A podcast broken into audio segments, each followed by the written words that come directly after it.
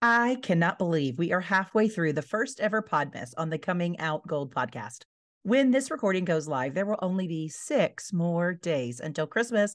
I know, that's crazy. I don't know how it comes so fast every single year.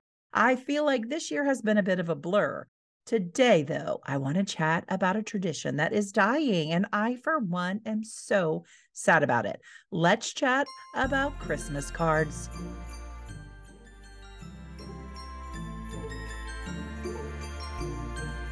Welcome to the first ever Podmas on Coming Out Gold. If you know me, then you know I love Christmas, and heaven knows I'm always down for a good Hallmark Christmas movie.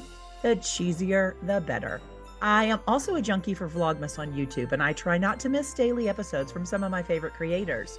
For me, doing Podmas, as I'm calling this, is about showing up to share a bit of myself with you. So grab your coziest blanket, fill your favorite mug with the warm drink of your choice, and let yourself exhale for a few minutes as I share a little bit with you.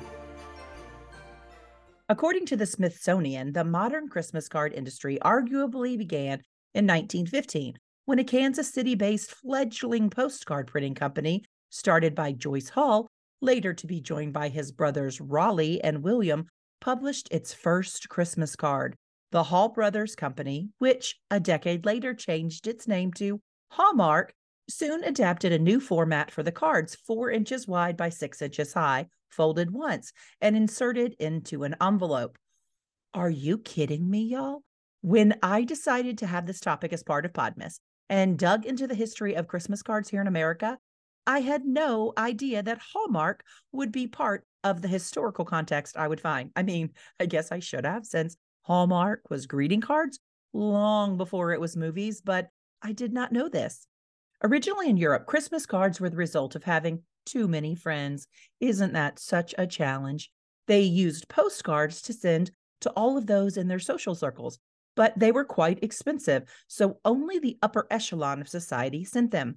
Well, thank the Lord for the Hall brothers coming along and making these accessible for, us commoners. I wish you were here so I could hear your thoughts on the subject. I think for the most part, you are either a send Christmas card person or you're not. I would guess that most people enjoy getting cards, but please correct me if I'm wrong on this one. I think the card trend, though, it's shifting dramatically of late. Where I used to get a stack of cards, I now only get a few. In all fairness, though, I typically send a healthy stack of cards out, but this year I didn't. Between being sick and my plate full of responsibilities, I just chose not to make them a priority. That was my choice, and also, it still makes me sad. Okay. So I've given you a bit of history on Christmas cards as well as my thoughts on them. Now the big question of the hour, what do you do with them when Christmas is over? Can I confess, I have always felt such waves of guilt over the idea of tossing these in the trash. I mean, someone took their time to either put a photo card together or to handwrite a card and send me a note, and I'm just going to chunk that in the garbage as if it meant nothing.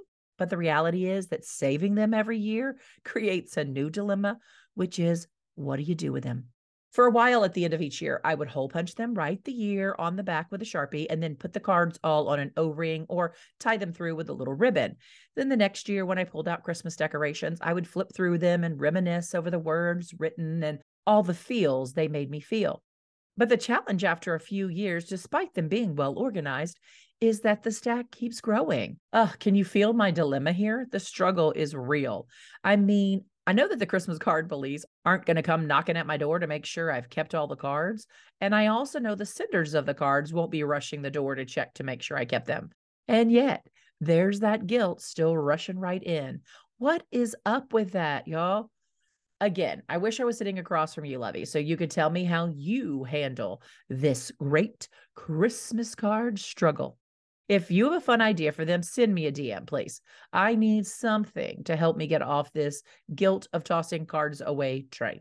Oh my goodness, though, I didn't even bring up the subject of if you are a photo card person that has the text preset and you don't even sign your name or write a note on the back, or if you're a write the 20-page letter of everything you and all those have done all year long.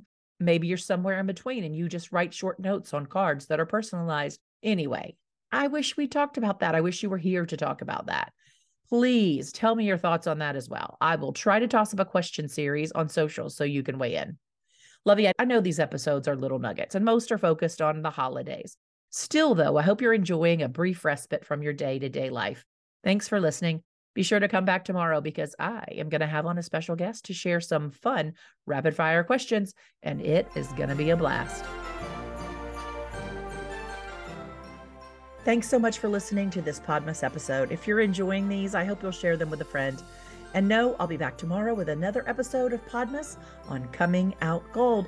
You'll see me here until Christmas Eve.